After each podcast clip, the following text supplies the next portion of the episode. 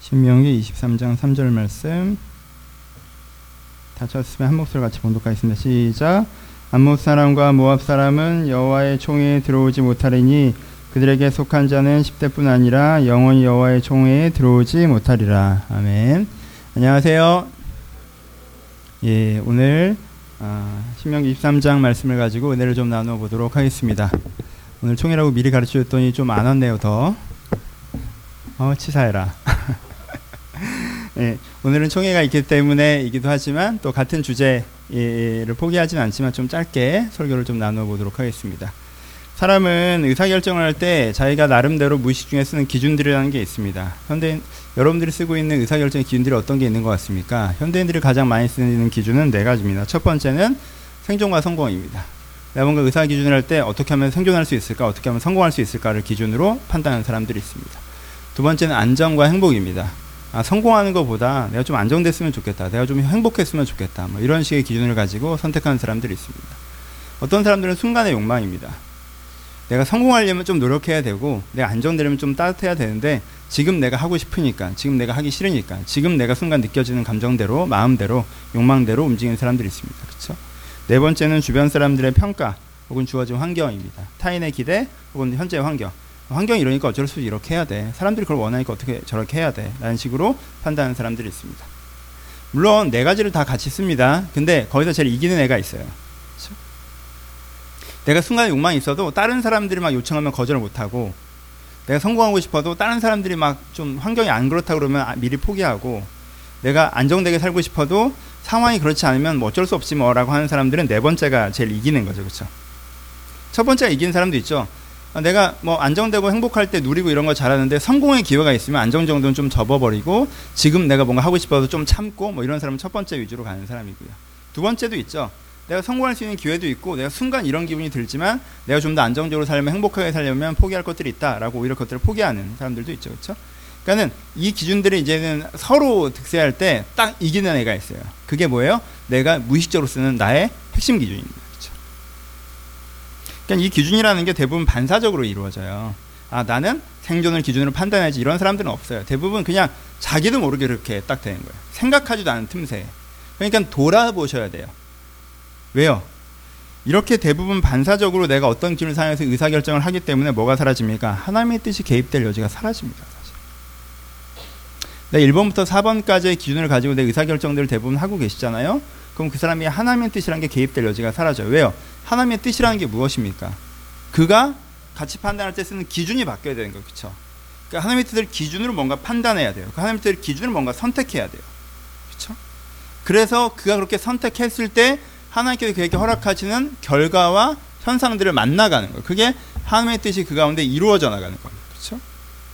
근데 내가 무의식적으로 내가 거의 반사적으로 생존과 성공, 행복과 안정, 현재의 욕망, 타인의 기대, 주어진 환경 이런 것들을 기준으로 내가 의사결정을 하고 있으면 하나님의 뜻은 그것과 충돌하지 않을 만큼만 사용되거나 억지로 우겨넣는 경우까지 다다르게 됩니다.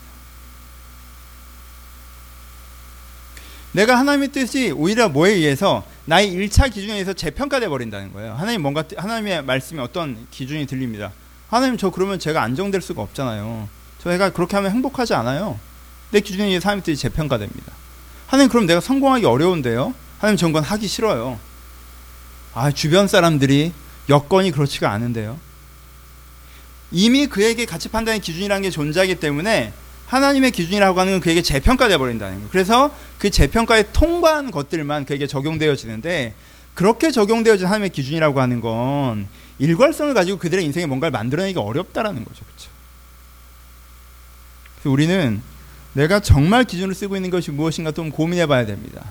그리고 거기에 하나님의 기준, 하나님의 뜻이 내가 무익적으로, 반사적으로 무엇인가를 결정하는 1차 기준으로 세워지게 해야 됩니다. 그때에서야 우리의 삶 가운데 자연스럽게 하나님의 뜻이 구현되어질 수 있는 수준에 내가 내 스스로를 세우는 것입니다. 하나님이 일하지 않으셔서가 아닙니다. 하나님이 우리가 하나님을 선택하지 않아서입니다. 그 기준이 있으십니까? 어려운 얘기예요. 저도 이렇게 못해요. 너무 부담스럽게 듣지 마세요. 여러분들은 한참 멀었지. 상상을 해보시란 말이에요. 내가 내 멋대로 판단하면서 하나님의 뜻이 내 인생이 안 이루어져 이러고 있지 마시고 내가 거기까지 가야 된다는 거, 갈수 있다는 걸 그리고 가면 어떻게 될 거라는 걸 상상을 해보시란 말이에요. 내가 신앙생활을 잘하는데 뜻은 내 인생이 이루어지지 않는다 이런 얘기를 하지 마시고 스스로 속지 마시고 정말 여러분들 같이 판단을 어떻게 하고 있는데요 일상적으로. 내 마음대로 다 판단하다가 어느 상황에 가서 이제 어떻게 해야 되는데 이런 거 말고 하나님 어떻게 그렇게 뜻을 이루어버려요? 그 어떻게 그렇게 뜻을 이루어져요? 그렇잖아요. 야구면 또 몰라. 축구인데 인생이라는 게 정해져 있는데 저도 한 45분에서 90분 경기 중에 85분을 내가 다 뛴 다음에 하나님 5분 동안 어떻게 해봐. 이런 식으로 매사하면 하나님 어떻게 해요 거기서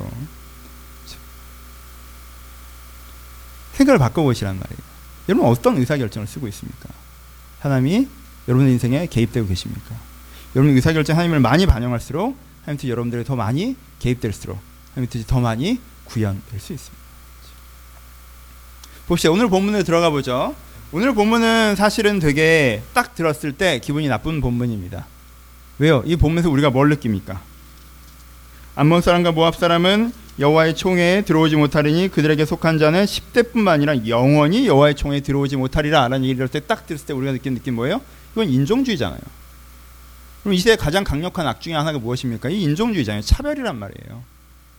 모압과 암몬은 예수도 믿지 말라는 거 아닙니까? 모압과 암몬은 교회도 다니지 말라는 거예요. 모압과 암몬은 하나님께서 영원히 버리셨다는 것 같이 좀 들린다는 거예요. 그렇죠? 그래서 딱 들었을 때 아니 여러분 3대 4대 5대가 아니고 10대가 뭡니까 도대체 10대 영원히 내 조상이 모압과 암몬이라는 이유만으로 내가 영원히 하나님께 버림받았다는 것처럼 들리기 때문에 이 구절은 읽자마자 우리가 굉장히 불편한 구절입니다. 인종주의처럼 들린다는 거죠. 차별처럼 들려요.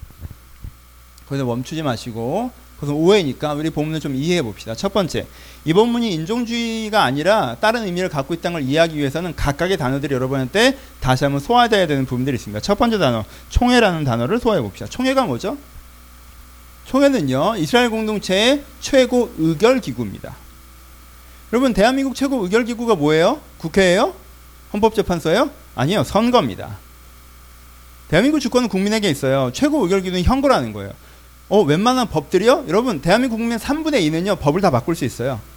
그렇잖아요? 우리가 투표해서 법을 바꿀 수 있어요. 그게 법적으로 그래요. 그러니까 이 교회도 어떻다는 거예요. 이 교회도 이 이스라엘 공동체 최고 의결구가 뭐예요? 총회예요, 총회. 아, 그럼 민주주의 하자는 겁니까? 지금 이스라엘이? 아니죠. 총회가 의결기구인데 그 총회라고 하는 건 다수가 옳다는 뜻이 아니에요. 어떤 총회입니까? 총회 구성원이 중요해요. 누가 총회의 구성원이 되죠? 총회 구성원은 아까 얘기했던 대로 생존과 행복과 욕망과 타인의 환경에 의해서 의사결정하지 않고 하나님의 뜻을 분별하여서 자기 인생을 의사결정하는 사람이죠. 그렇죠? 하나님으로 자기 인생을 의사결정하는 사람이에요. 그래서 그래서 이 공동체를 향한 하나님의 뜻이 무엇인지도 수기할 수 있는 사람이 총회의 일원이 됩니다. 토라 말씀에 숙련된 자들이 총회의 일원이 되는 거예요. 그렇죠? 그러니까 나이가 찼으니까 시민권 투표권을 얻어서 내가 투표 이런 차원이야 민주주의를 하자는 게 아니에요. 이 총회라고 하는 것은요, 그냥 교회 멤버가 된다는 뜻이 아니에요. 이 총회라고 하는 건요, 최고 의결기구의 의결권, 내가 투표권, 참여권을 갖고 있다는 권력을 갖는다는 뜻이에요. 그럼 그 권력은 누구에게 주어집니까? 어떤 사람에게 주어져요?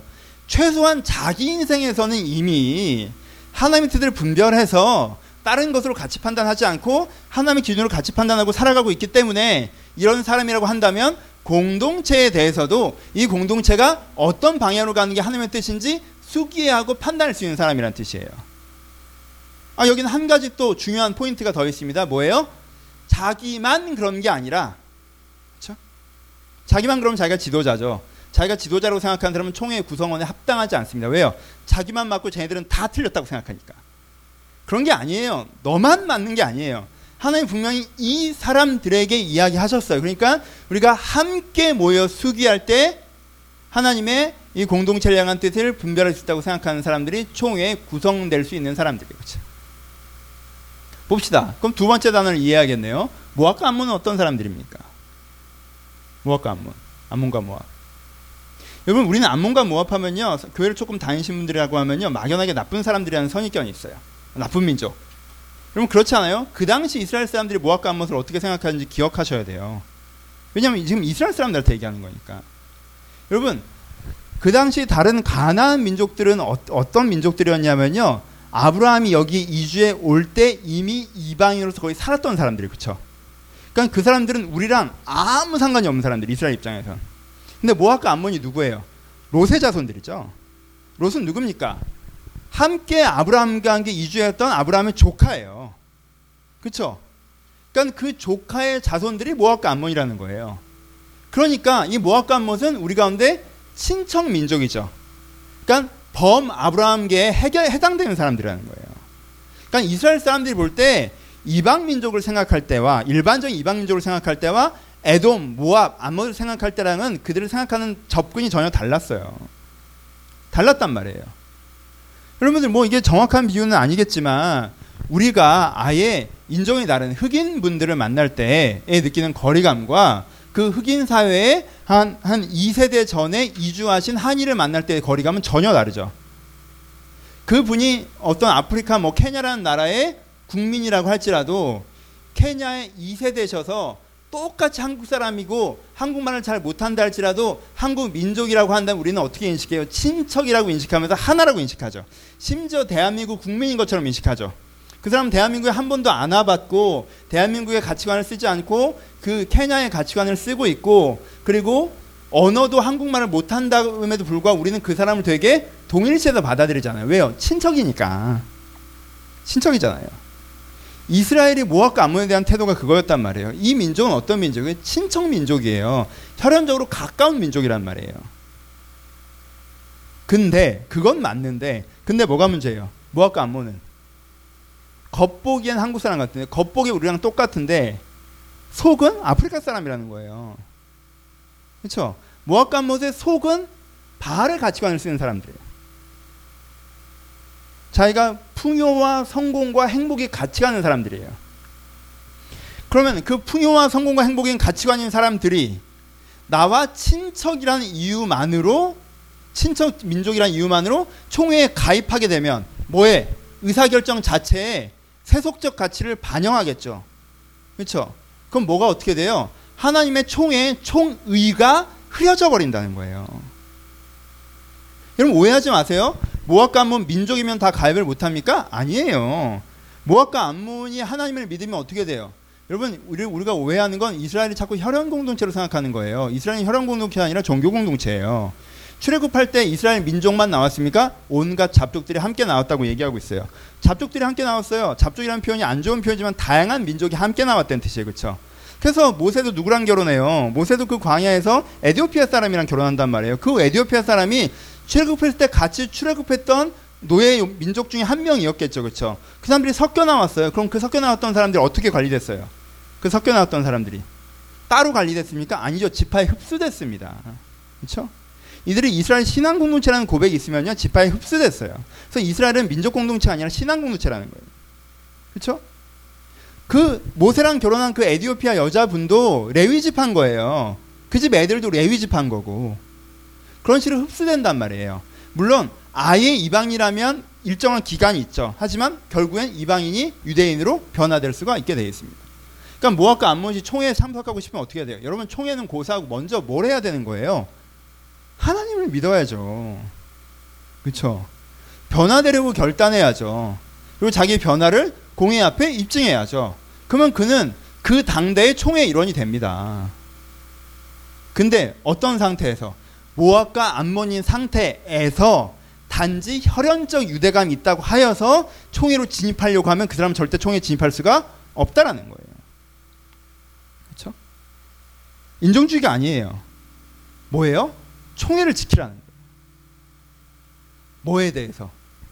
이 총회에 다른 가치관을 갖고 있는 애들이 흘러 들어오지 못하도록 총회를 지키라는 거예요.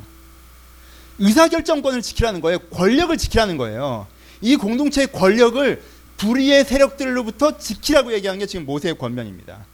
영원히 영원히 부당한 가치관이 너희 공동체에서 권력을 잡지 못하게 하라는 거예요. 적용해 봅시다. 맨 먼저 어디에 적용해야겠어요? 여러분들의 내면에 적용해야겠죠. 여러분, 우리가 총회를 지키지 못해서 문제가 생깁니다. 어디에서부터? 우리의 내면에서부터. 여러분, 여러분들 내면에 총회가 있어요. 총회라는 게 무엇입니까? 여러분들 마음 가운데 다양한 마음과 생각과 의견과 견해가 있지만 거기에 의사결정하는 기관이라는 게 있어요. 그걸 자유의지라고 부르잖아요. 여러분 의사결정하는 기관이 있어요. 그럼 그 의사결정하는 그 기관, 그 기관의 권력은 누가 잡고 있어야 돼요, 항상? 진리가 잡고 있어야 돼요. 무엇이 맞는가가 잡고 있어야 돼요. 하나님의 뜻이 잡고 있어야 된단 말이에요. 내가 의사 결정은 그걸로 말미암아 해야 돼요.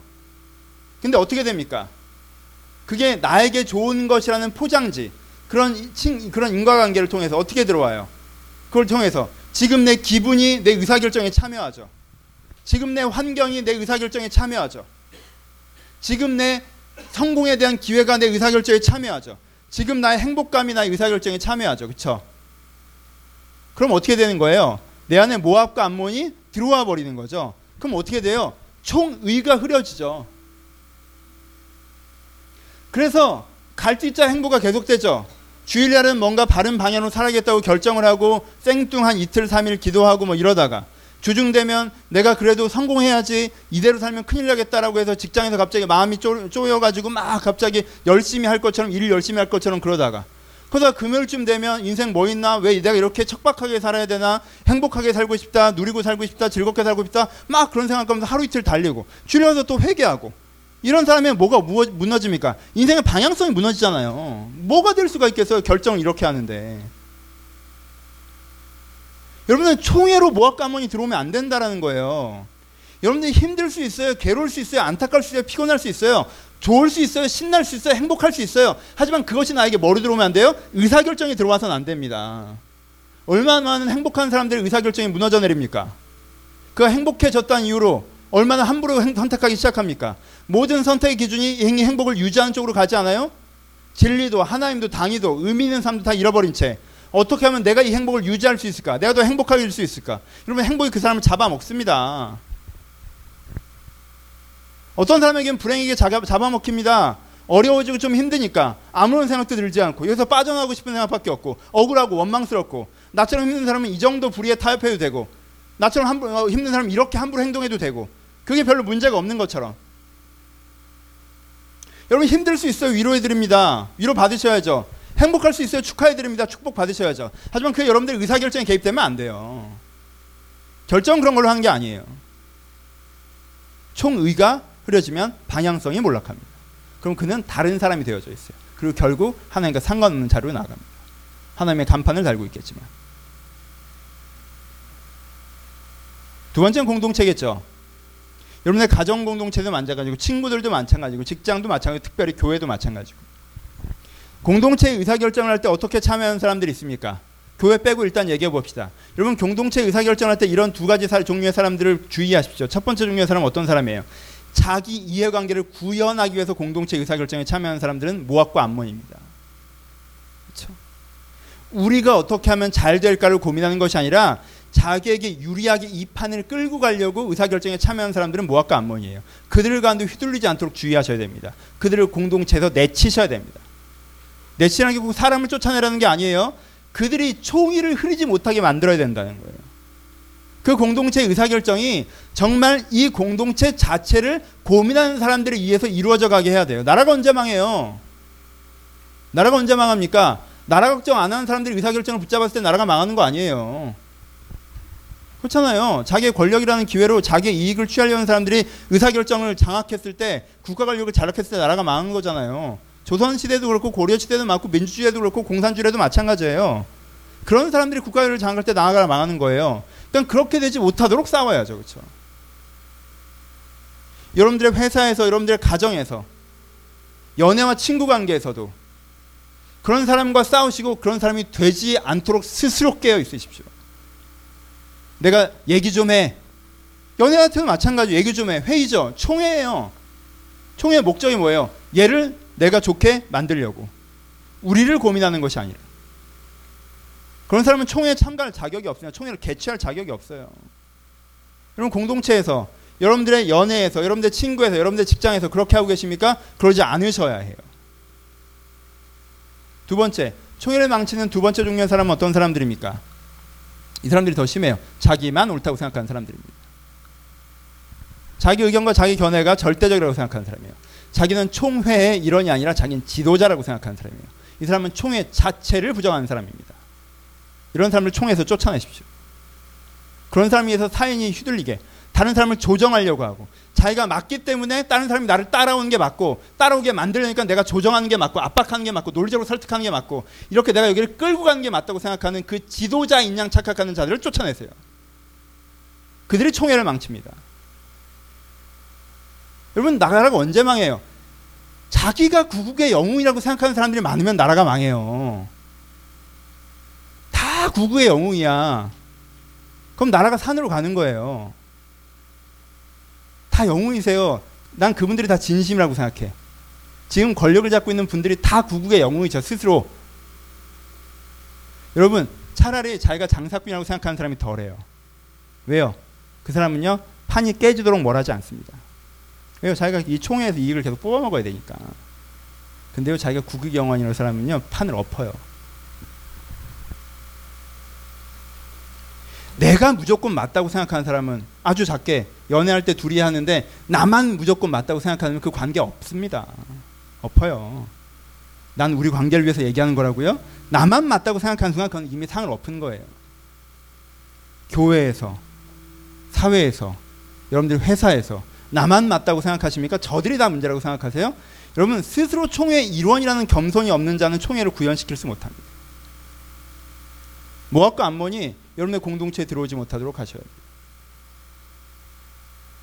그래서 이제 우리가 총회를 할 건데 사실은 총회가 아니에요. 회의지.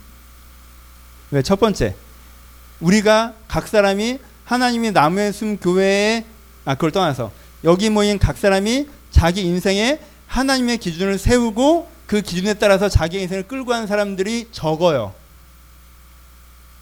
여기 모인 사람들이 이 나무의 숨교회에 구현될 하나님의 뜻이 무엇일지 고민하고 기도하여서 그 뜻을 마음에 품고 온 사람이 거의 없어요. 그리고 나도 그렇게 준비하고 있지만 저도 그렇게 준비하고 왔기 때문에 우리의 대화와 수기를 통해서 하나님 뜻이 구현될 거라고 기대하는 것도 약하겠죠. 어, 우리가 나쁘다는 게 아니에요. 전 나아지고 있다고 생각합니다. 어느 날 갑자기 회의를 세련되게 한다고 총회가 되는 게 아니에요.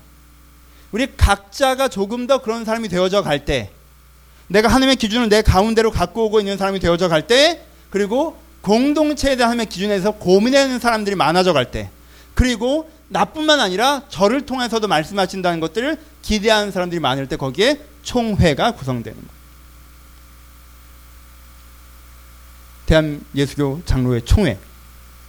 이런 총회라는 단어 되게 멋있는 단어예요. 그렇죠? 잘만 되면 이거 엄청나게 멋있는 단어야, 단어예요.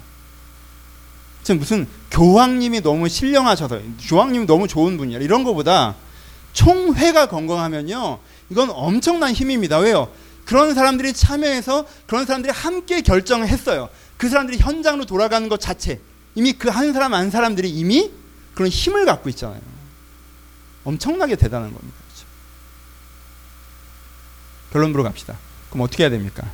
여러분 꼭 이 회의가 아니어도 이 회의는 그렇게 중요한 거. 뭐, 이 설교에서 이 회의가 갖는 비율은 0.1%고 여러분들에게 말씀하고 싶은 건 첫 번째, 여러분의 내면의 총회를 지키세요. 그게 제일 먼저겠죠. 내면의 총회를 지키세요. 보면요, 농담 삼아 얘기할게요. 정권이 자주 바뀌어. 정권이 자주 바뀌어. 내가 한 달 전에 얘랑 얘기했을 때랑 지금이랑 대통령이 달라. 다른 애야. 정권이 바뀌었어 그 사이에. 아 목사님 내가 어떤 의미 있는 삶을 꿈꾸고 이렇게 하고 싶고 내 직장에서 이러고 싶고 뭐 그랬었어요 한 달 전에 얘기할 때 한 달 전에 얘기했더니 정권이 바뀌었네 아유 목사님 저는 이건 그건 다 필요 없고 어떻게든 이렇게 해야 될 것 같고 아 전 지금은 뭐 그 다음에 정권이 또 바뀌어 그러면 그런 나라랑 누가 외교를 합니까?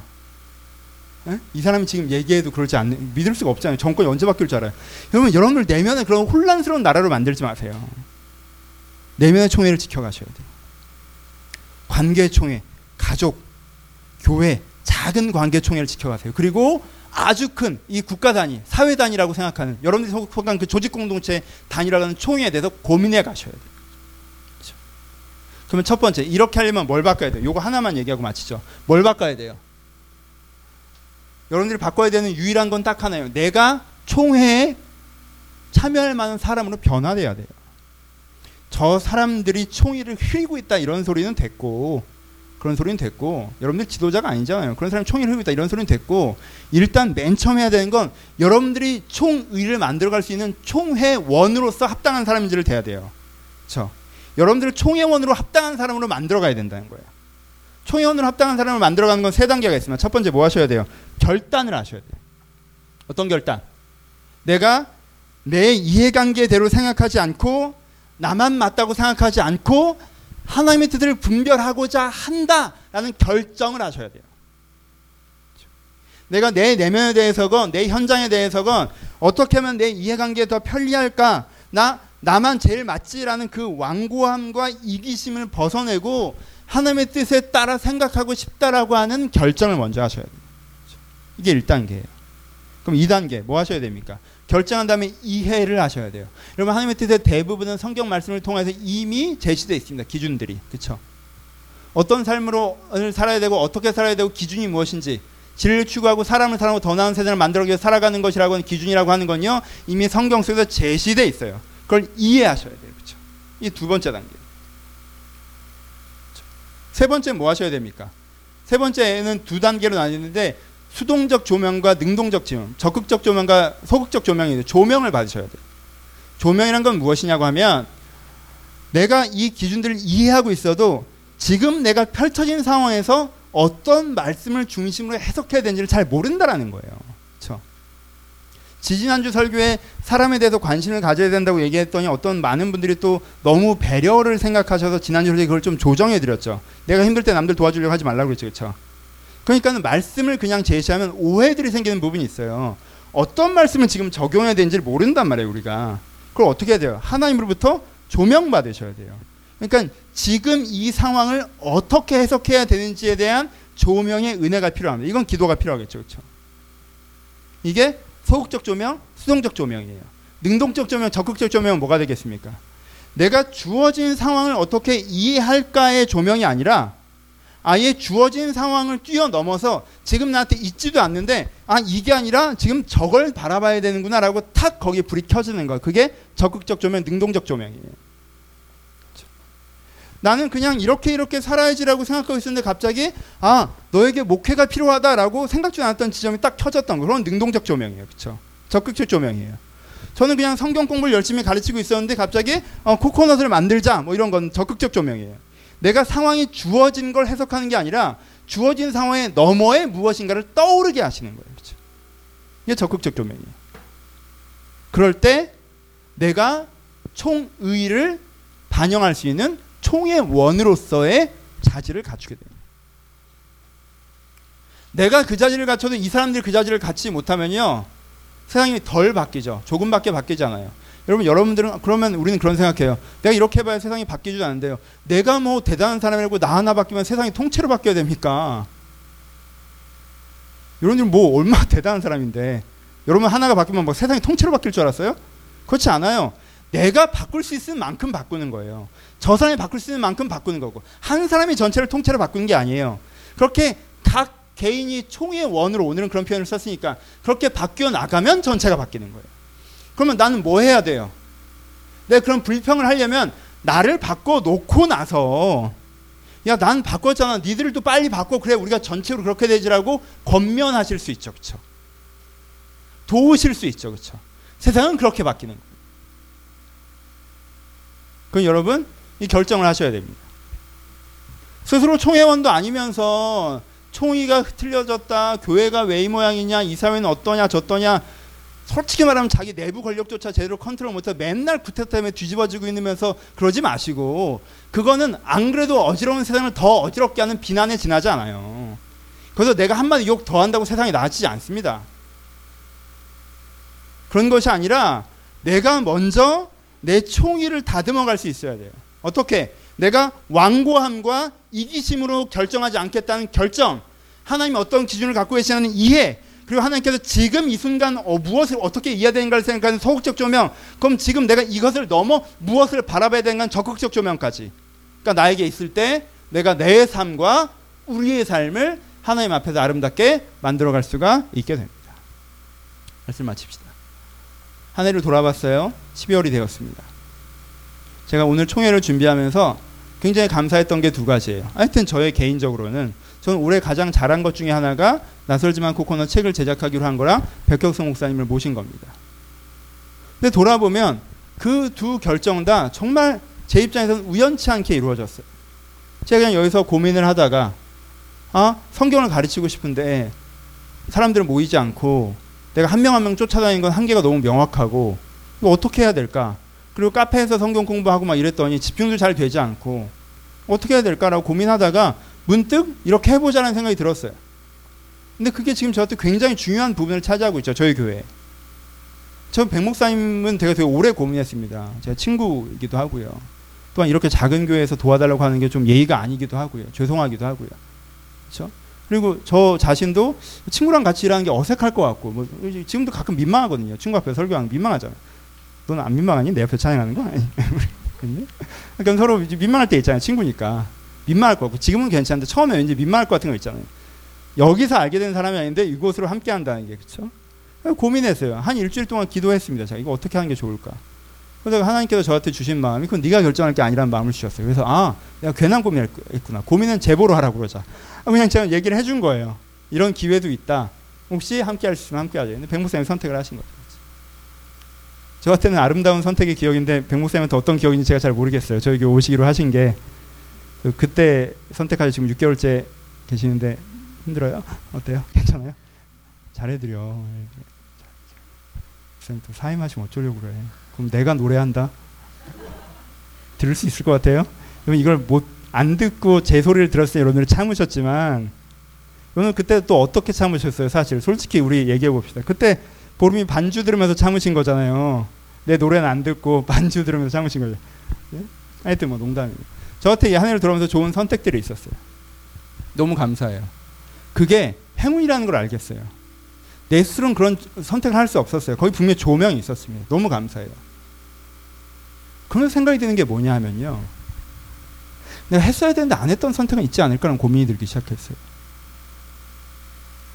내가 그 우연한 두 세 가지의 선택이 올 한 해를 되게 풍성하게 했는데 내가 생각지도 않은 좋은 선택이 거기 또 있지 않았을까? 내 내면과 내 개인과 내 관계에서 내가 그 선택을 아예 생각지도 않고 지나가 버려서 그렇지 거기에 분명히 그 좋은 선택이 있지 않았을까? 내가 묻지도 않고 고민하지 않아서 그렇지? 라는 생각이 들었습니다. 물론 그런 것도 있죠. 하지만 예전에는 아예 내가 했던 나쁜 선택들에 대한 후회 자체가 더 많았던 것 같아요.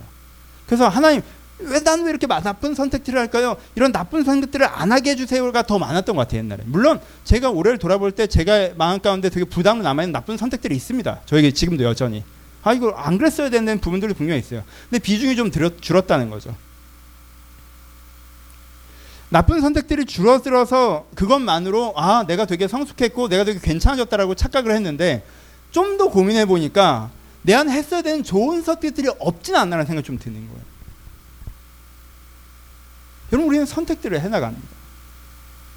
그 선택이 여러분들의 인생을 만듭니다.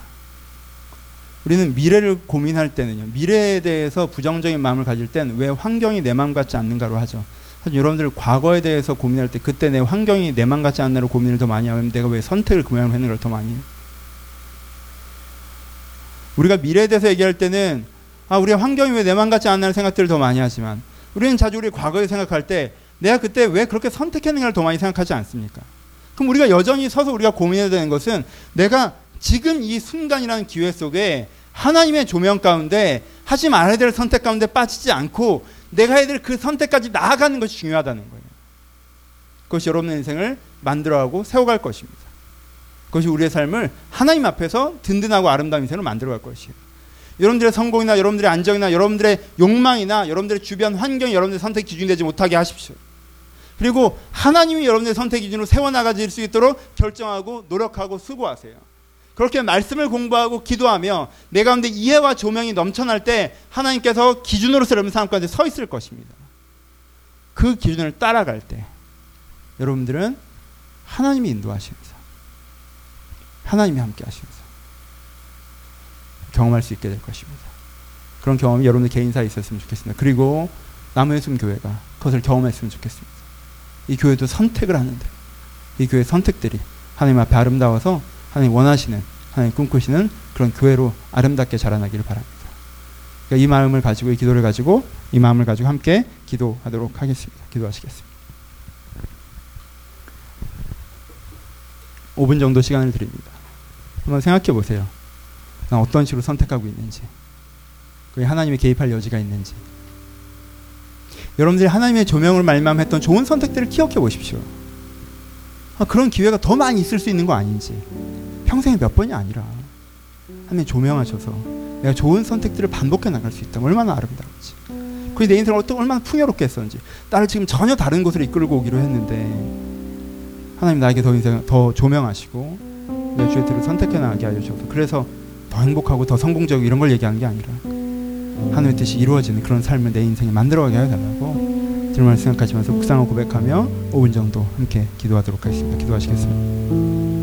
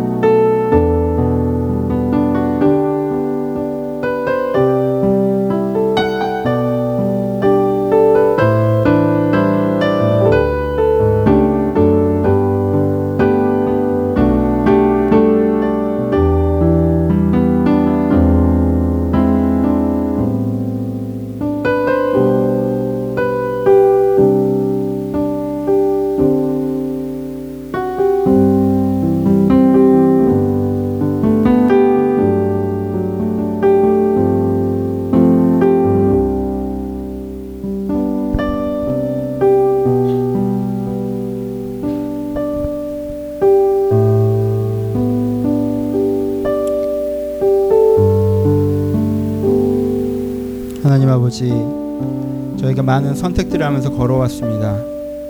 내가 했던 선택의 기준들이 무엇인지 돌아보면 부끄러울 때가 있습니다. 내가 그저 순간의 욕망대로 내 행복을 따라 내 성공을 따라 그저 주변 환경을 따라 아무 생각 없이 선택해 왔을 때도 많았음에 부끄럽습니다. 하지만 돌아보니 거기에 분명히 하나님의 조명하시려 했던 선택들이 있음이 기억납니다. 하나님께 분명히 나를 가르치셨고 인도하시고 조명하셔서 내가 그것을 선택했었는데 그 선택으로 말미암아 하나님께 나를 그래도 지키셨고 의로운 길을 인도하셨고 내가 세상에 물들지 않게 건지셨음을 고백합니다. 그 하나님의 은혜 또한 감사드립니다. 아버지 제가 다시 한번 이 자리에 서서 하나님의 선택하기 하나님을 선택하기로 결정합니다. 하나님을 이해하기로 결정합니다. 그리고 하나님을 하나님의 조명 받기를 소원합니다. 아버지 여기 있는 사람 한 사람 한 교회 찾아오셔서 하나님께 원하시는 길들을 조명하시고 그것을 선택하며 주님께서 함께 하시는 삶을 만들어 갈 수 있도록 축복하여 주옵소서. 또한 이 교회 공동체가 그런 곳이 되게 하셔서 주여 가장 두려운 말씀 자기 소견에 옳은 대로 하는 곳이 되지 않게 하시고 저희가 하나님의 뜻을 분별하여 주님을 따라가는 자들이 될 수 있도록 우리를 축복하여 주옵소서. 이제 우리 주 예수 그리스도의 은혜와 하나님 아버지의 사랑하심과 성령의 교통하심이 지금도 하나님의 조명 가운데 주의 뒤를 따라가기를 소하는 모든 심령 심령 가운데 이제부터 영원토록 함께 있을지어다. 아멘.